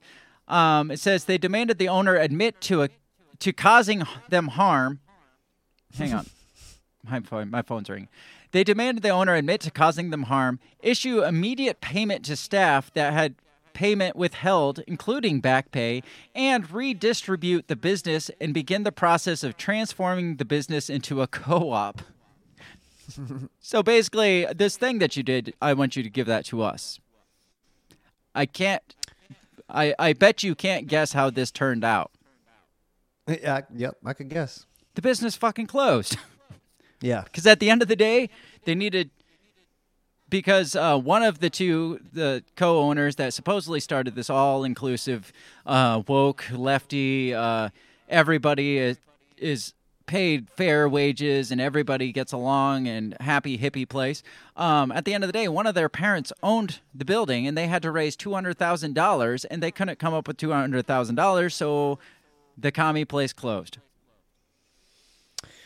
Not shocked, man. This is um you know, they don't build things. They consume stuff. So like and I I love a good microcosm lesson, Mhm. you know? If we can learn from other people's mistakes, then we don't have to make them. I feel like So there's so many examples of failing communism out there that we don't learn from, though. So many. And this is a really great one like that happened in real time with some real commies in 2022 that tried to do the right thing. Yes, the, the And- people that say, well, we haven't tried real communism yet, it's never been tried. They try and it fails so miserably. it's so sad. Um, again, you know, it. I think these people were probably trying to do the right thing in their mind, but like, look what you did. You ruined your own shit. You had something nice. It could you could still have it if you wouldn't have, But you know, it- ad- adapted this ideology. This was the video, uh, like like they adapted the ideology, and then they came for more. Like I said, they they always come for more, and then they caved so much harder because this is the video that they posted of them caving, and this this article says it, and I agree. It almost seems like a, a hostage video that they are filming here. This is Sonam. And Kate from Mina's World. Um, Oh come on! Part of a radical accountability process. Um, we're complicit in the gentrification and anti-blackness on 52nd Street. We put our community at risk with our presence, um, as well as our workers. And particularly, this was highlighted by an action from us, and we are here to take responsibility um, for that inaction and for the harm that we caused. Does this not seem like a video right before ISIS chopped off the heads of reporters? Definitely, man. It's like we are complicit in the gentrification and the the harm and blah blah blah of the and gentrification. They're basically saying, uh, you built this neighborhood up to something better than it was, and now it's it's too out of our the gentrification is like, hey, you come put something good in a shitty neighborhood and it becomes better, and then and whether you agree with it or not, yeah, it, it becomes a little bit more expensive to live there. So basically, they are taking the blame for having a successful business, is what it sounds like. Man, and I think I think he said something apologizing for like exploiting like blackness or something like that. Mhm. It's like- Anti-blackness. sure- anti-black. It's like, yo, bro, you're a minority too, bro. You could like participate in the in the minority or the uh the oppression Olympics. I don't know why you're yes you're you're you're cucked so hard. Why don't you tell him that you know your struggle? Asian Americans in America were put in internment camps, baby. Yeah. Remind him, you know. Like, Yeah. tell- so that lady hasn't said anything yet, but you know, I'm sure that she's got a struggle too. Yeah, it's like pull your Uh, own card on him. But but the thing is, they set on. they they set this thing up. It's kind of like the schools in Canada, the government in Canada. It's like you set yourself up doomed to fail because you can't question it because you set this thing up of don't ask any questions. Uh, this is this is the way, and we will follow the way. And if we veer off course the slightest bit, put us back in our place, and I guess we'll give up all our Well, dude, if this is indicative of like the woke movement, like if this is let's let's say they're like the extreme, but like maybe in ten years they'll all look like that. Like that's a slave mentality. That's a that's a tread harder, daddy mentality, Mhm. right? Like I guess that is what they would want, right? Just a bunch of people like that. I'm so sorry. oh my god, what can I do? You know, I'm yeah, it, it's, but they don't realize that's what they are being pushed into by mass media, by the government, by whatever. They, it's this big giant social experiment to get people to enslave themselves. Not we don't have to enslave you if you're going to fucking enslave yourself. Make Yeah. you um it it starts with the the self-hating white liberals and then now it's worked its way down to the self-hating um minorities. Like you you you play this victim card and push this vic like you're a victim, you're a victim, you're a victim, and everybody and now the victims are victimizing the victims at this point, and it's just like why why even lift a finger to enslave all of society when they're they're willing to we can just talk them into enslaving themselves. yeah, total success. Culture war. It's Yeah, on. I mean, it, it freaking brilliant if you're a if you're an evil evil genius, but Yeah. um, for the rest of us, it's uh, it's pretty terrifying. Awfully uncomfortable. Yeah, for sure. So it's like, uh, wh- where do we go from here? Like, wh- there's got to be a line, and the thing is, all the lines have been erased and all the lines have been blurred.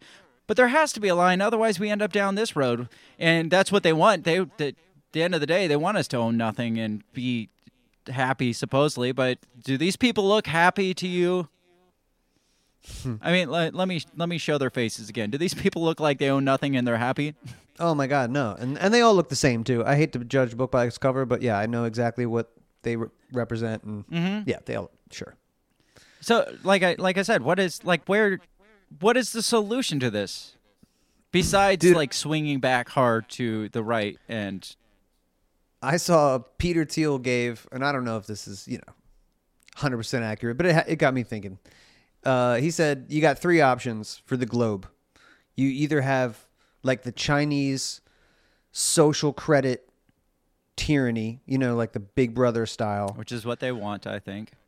right? Um, or you, he said um, you have like radical, fundamental Muslim, uh, you know, Like global like Taliban nation, like worldwide Taliban, basically, Uh, without kind the of, without guess, the yeah, like this. religion, like, hard right. fundamentalist, hi- hard fundamentalism to correct, uh, to Yeah. overcorrect, I guess. And then he said the third is what America will probably have because it's the least the least invasive, which is like your kind of like electric scooter to work, green new deal kind of like Mm-hmm. thing.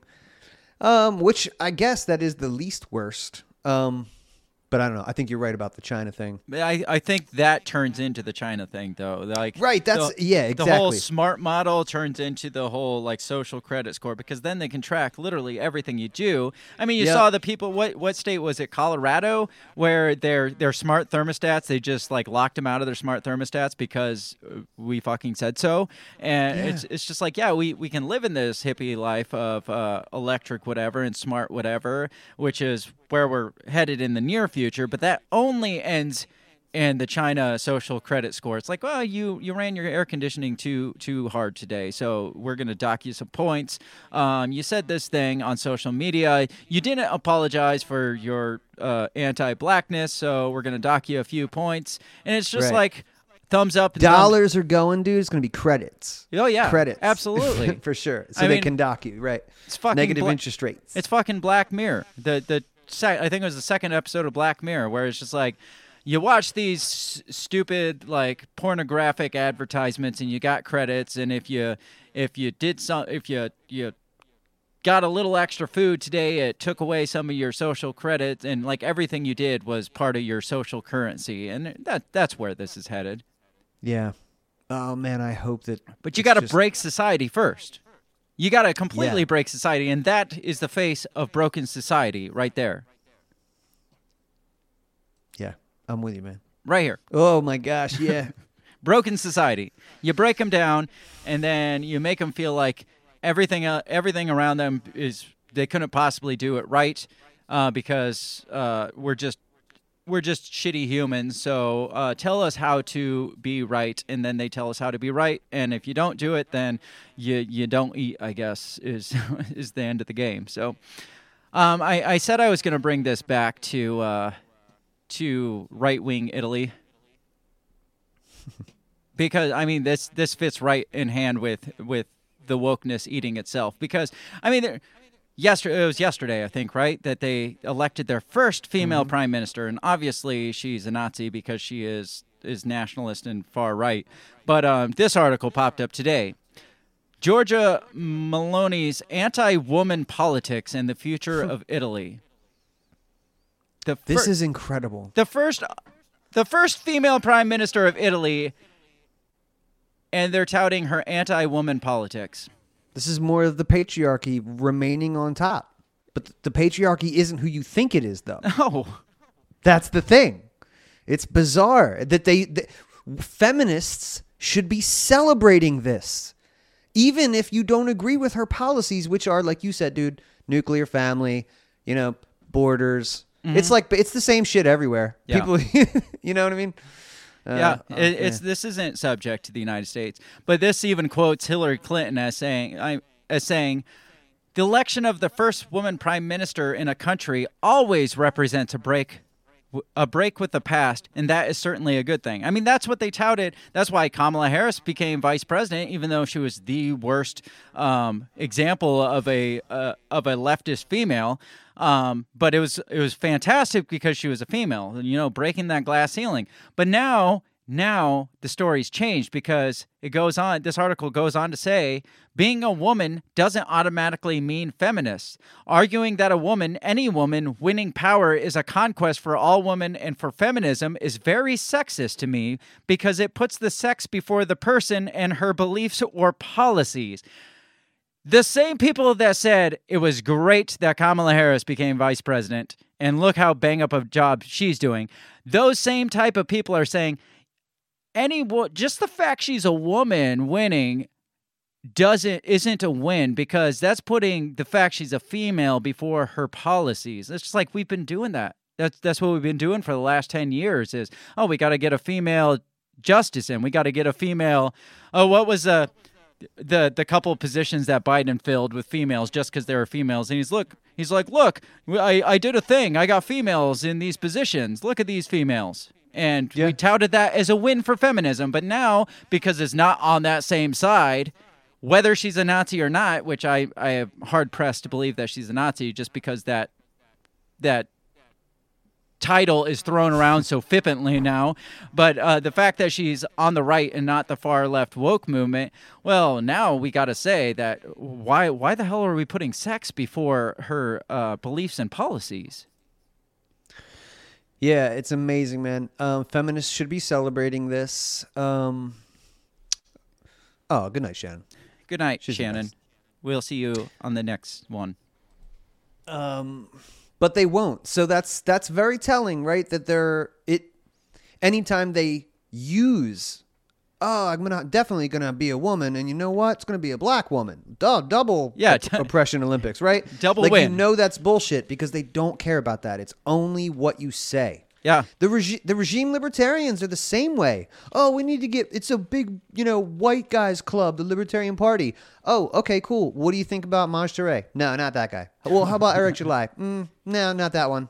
Uh, okay. How about Zuby? No, no, not that guy. Like, How about what this the fuck, white man? guy?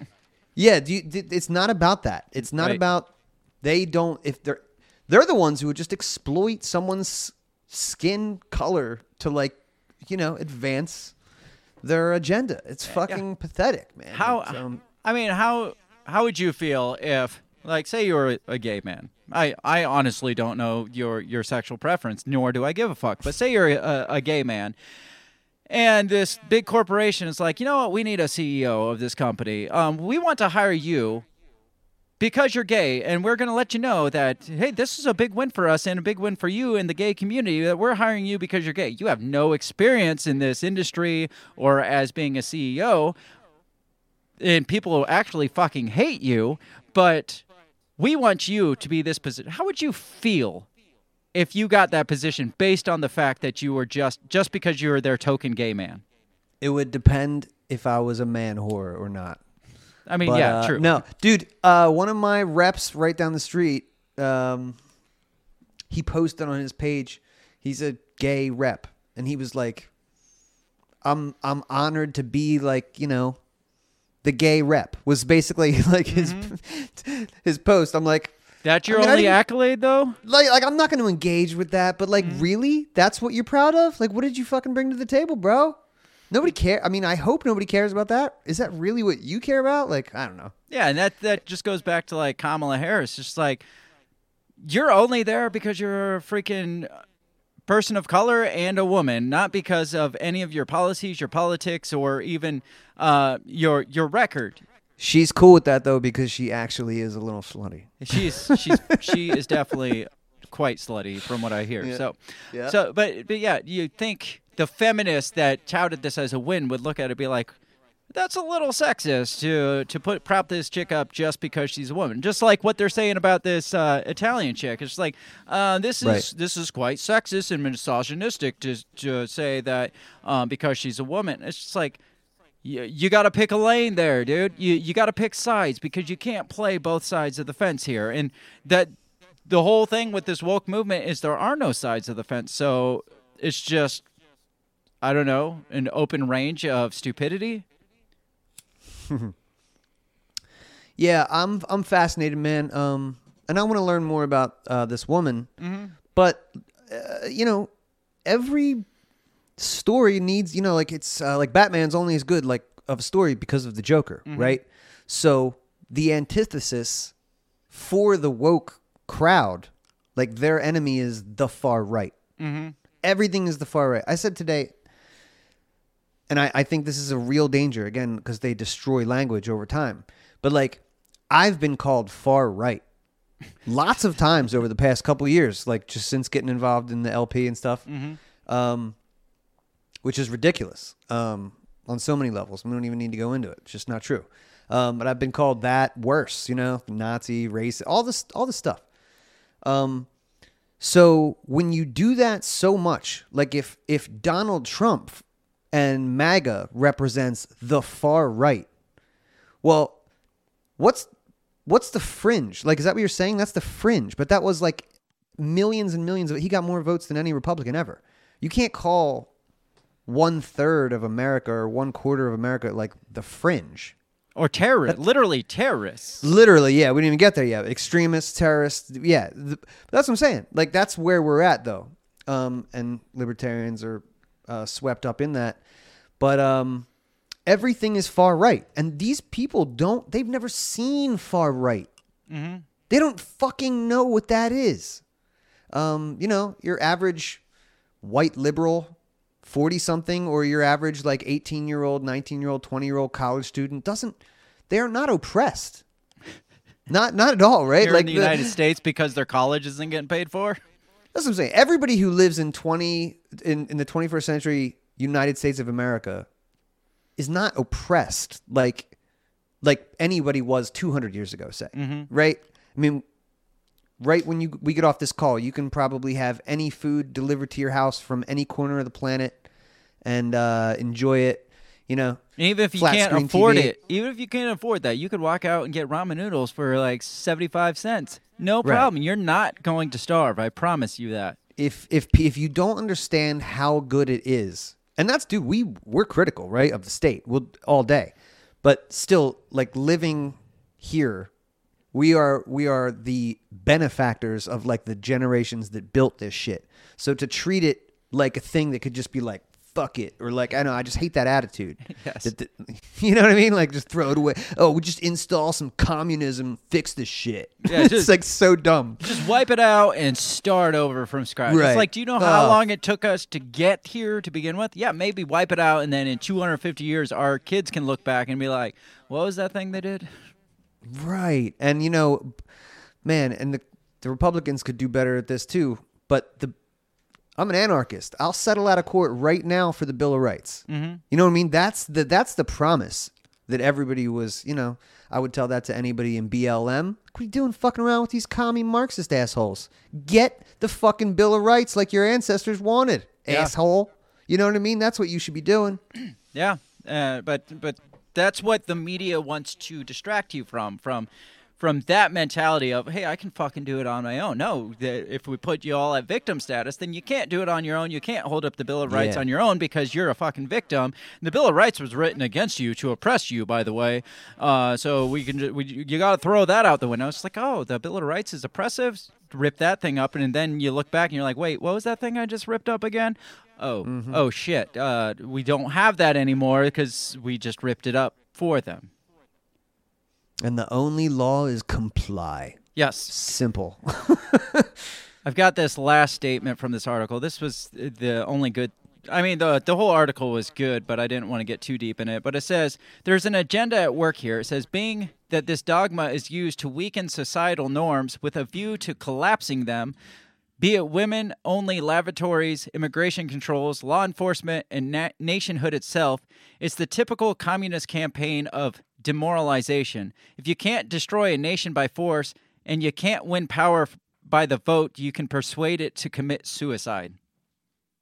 And that's that's where I see we're headed here is like like like we're saying like if you can convince the entire populace that they're all victims and that they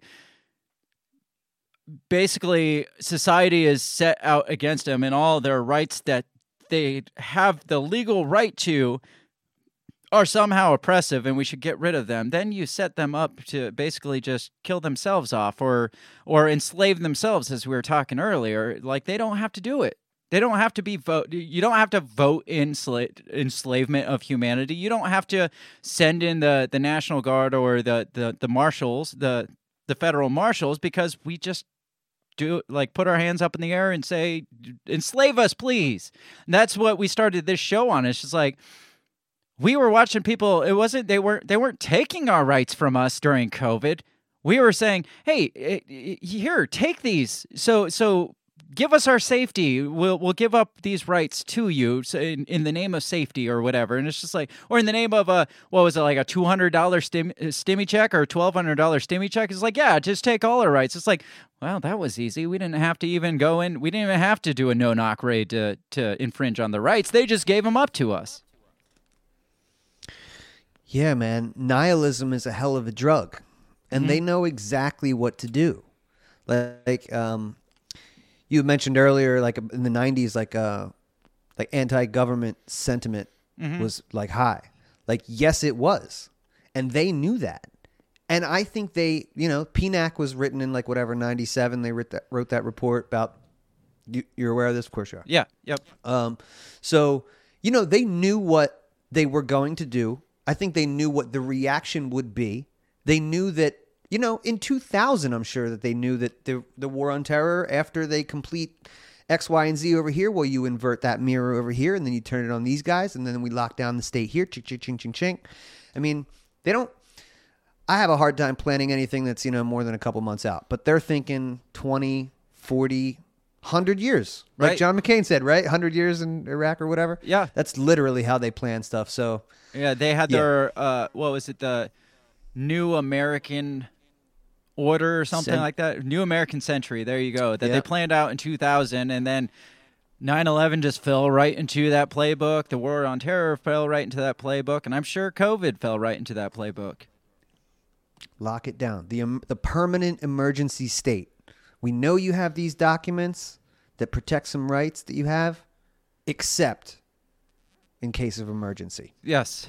So so we put you in all emergencies, but then we also distract you with all this other nonsense like mass confusion on the national level, the uh, global scale just like it's like you just dropped a confusion bomb on people and start at an early age as we were saying, just start confusing them young because as you were saying, they play the long fucking game. So they yeah, you're going to get pushback from the MAGA Republicans or the libertarians or whatever from some of these like pushes against societal norms, but just just wait, just wait 20 years when once these Generation Zers get out of school and they're the ones teaching colleges and they're teaching the next generation. I mean, like you said, it's a generation away, just a confusion bomb, a slow moving confusion bomb, and then 20 years from now, it's just like we don't even look like we look today, and we we think shit's bad today. Yeah, I think I think that word demoralization popped up a little while ago, but that's that was part of I don't forget which phase it was, but Yuri, you remember that Yuri interview, man? I think so. That guy was that was that guy was dead on. I mean, that's that's what you got to do, and it's generational, but um, yeah, demoralize the culture. You know, turn things upside down. That's the CIA plan too, right? Like we'll know that our plan is complete when the general public can't tell what's up and down. You know, Yeah. like, they won't even they Oh. won't even know. Oh, we're there. Yeah, We're, I mean, probably at least 80% of the population's there. What's good? What's bad? I mean, we've talked s- several examples. What's a woman? What's a woman? Yes. I can't believe that's a question You, in you can't even 2022. get a Supreme Court justice nominee to specify what a woman is on stand because she doesn't want to uh, offend somebody, or maybe she doesn't know. Maybe she's been brainwashed to not know what a fucking Yeah, woman maybe. is. Except when like abortion rights come up, and then everybody all of a sudden knows what a woman is. It's, it's, no, it's- she it's knows, freaking dude. crazy. But their de- de- demons speak in double speak or legalese. Mhm. Legalese sounds a lot like English, but it's not. They're they're speaking another language, and that's why all those fucking vipers in D.C. are all lawyers. yeah. It's you know. No, you're you're definitely not wrong. Is is, is there a win for us? How how do we individually like com- combat this? How how do we come back from this at the individual level? Well, um, that's I guess a constant practice for me, dude. Right now, I like, I just try and recognize everything and uh, that's natural, right? And that's why I like doing a podcast like once or twice a week because I can like, like I said, get in there, talk it out in the matrix, Mhm. and then leave it, and then I can go sit with my girl and my dog and go watch Game of Thrones or something. You know what I mean? Like, uh, you got to compartmentalize stuff, and um, but that's the main thing for me. I just like is stick with the natural stuff. You know, like they say, like go touch the grass, um, because I think that's what it is. It's kind of, it's a spiritual war. It's like a mental thing, the info war, as the the Alex Jones would tell you. You know, whatever. It's like war on the mind, as Mhm. Prince would say. Um, so yeah, you got to stay sharp, right? And and get with your community, take care of your family, you know, embrace everything that's natural. Yeah, and there there's a war against what's natural now. Like this this push towards the big cities. I mean, we we could go on a side tangent for another 2 hours about just the benefits of connecting and becoming one with nature and just like regenerating, refreshing, resetting your your mind away from this insanity, this all like made up digital bullshit that's in your face constantly now. It's just swarmed in your face. I mean, how many times do you pick up your phone to look something up and you, Oh, I you got a problem. Yeah, Yeah. You, you catch yourself like 20 minutes later, you're scrolling through videos and you never even looked up the thing that you were looking up. You just got sucked into the matrix. And it's just like, Mm-hmm. uh, there, there's something there. There's something with disconnecting from digital reality and going out in the natural elements. And yeah, you look at like the metaverse, and that to me is just a war against that. It's like, well, just put this thing on, and you can experience all these things in a digital Ooh, era. dude, they're gonna get there's so many, so many pleasures in the metaverse, Mhm. right? That's gonna you you're gonna have to be really spiritually and mentally put together to like avoid some of the shit that's probably coming up. Um, Elon says we're already cyborgs, dude, with the phone. You know, it's just like the response time before you get the signal like takes a while right now, Mhm. which we think we think is quick. You know, three seconds before you get your answer from Siri or whatever. Yeah. Um, but you know, in twenty or thirty years, it'll probably take, you know, a nanosecond because it's fucking in the chip that goes right to your brain. Yeah, we You well know? we all already accuse like Google of knowing our thoughts. Like you go to pull up something and it just auto populates the thing. Just just imagine like before you even think it, it just pops up in in front of you. It's just like, oh shit, I didn't even know I wanted that right now. and this is the end result of proxying out the entire human experience. Mhm. You know what I mean? Like if you that starts with just kind of watching TV, right? If you or just entertaining yourself, you know, like f- 3 generations ago, just sitting and being like a lump. Yep. And then, you know, it evolves into what we have now with the virtual reality and metaverse and just like literally detaching every the the natural like severing that natural connection. Yeah. Totally. Yeah, and I like you said, there's there's something dark to it, disconnecting you from reality, disconnecting you from nature. There's a reason why nature is there, and there's a reason why when you go out, even if it feels like work to go out into nature, you come back a little bit rejuvenated. You come back like a little bit reset. When when the phone is shut off for a couple days, the the first the first few hours you feel that like almost panic mode. It's like, "Oh, I don't have connect connectivity. What the fuck am I going to do?" And then you get to the realization it's like, "Oh shit, I don't got connectivity. Why am I even holding this thing?" And then you start noticing the world around you. And then at some point you come back and for a few days, for a few days and few moments it's just like yeah, that was really good. And then you end up right back in that cycle of it uh, eventually. But uh, I, I think there's a war against there's a war against nature, and it's definitely a spiritual thing, in my opinion. Yeah, man. Well, uh, that's about all I got. Um, uh, we we definitely covered quite a bit of shit here and um, ventured down quite a few rabbit holes here. But uh, Dave, if you could let people know where they can find out more about you and hear your show and stuff, and, and get in touch with you. Yeah, thanks, man. Um, yeah, I got a show called Dave versus Goliath on uh, YouTube and Odysee. It streams and uh, used to be on the Twitter. I'm kind of hanging in the wings there at the moment because they hate me over there. and man, the fascists at Facebook are really going hard during election season. Yeah? they they just p- pulled uh, a picture uh, that I posted in 2020 of, and I this isn't just me. This is like they're getting a lot of people with it, but it's a picture of Hunter Biden in the tub. With like with a cigarette hanging from his lip, it's Yep. like from the chest up. It's like nothing crazy. Yeah. they're calling it adult sexual exploitation.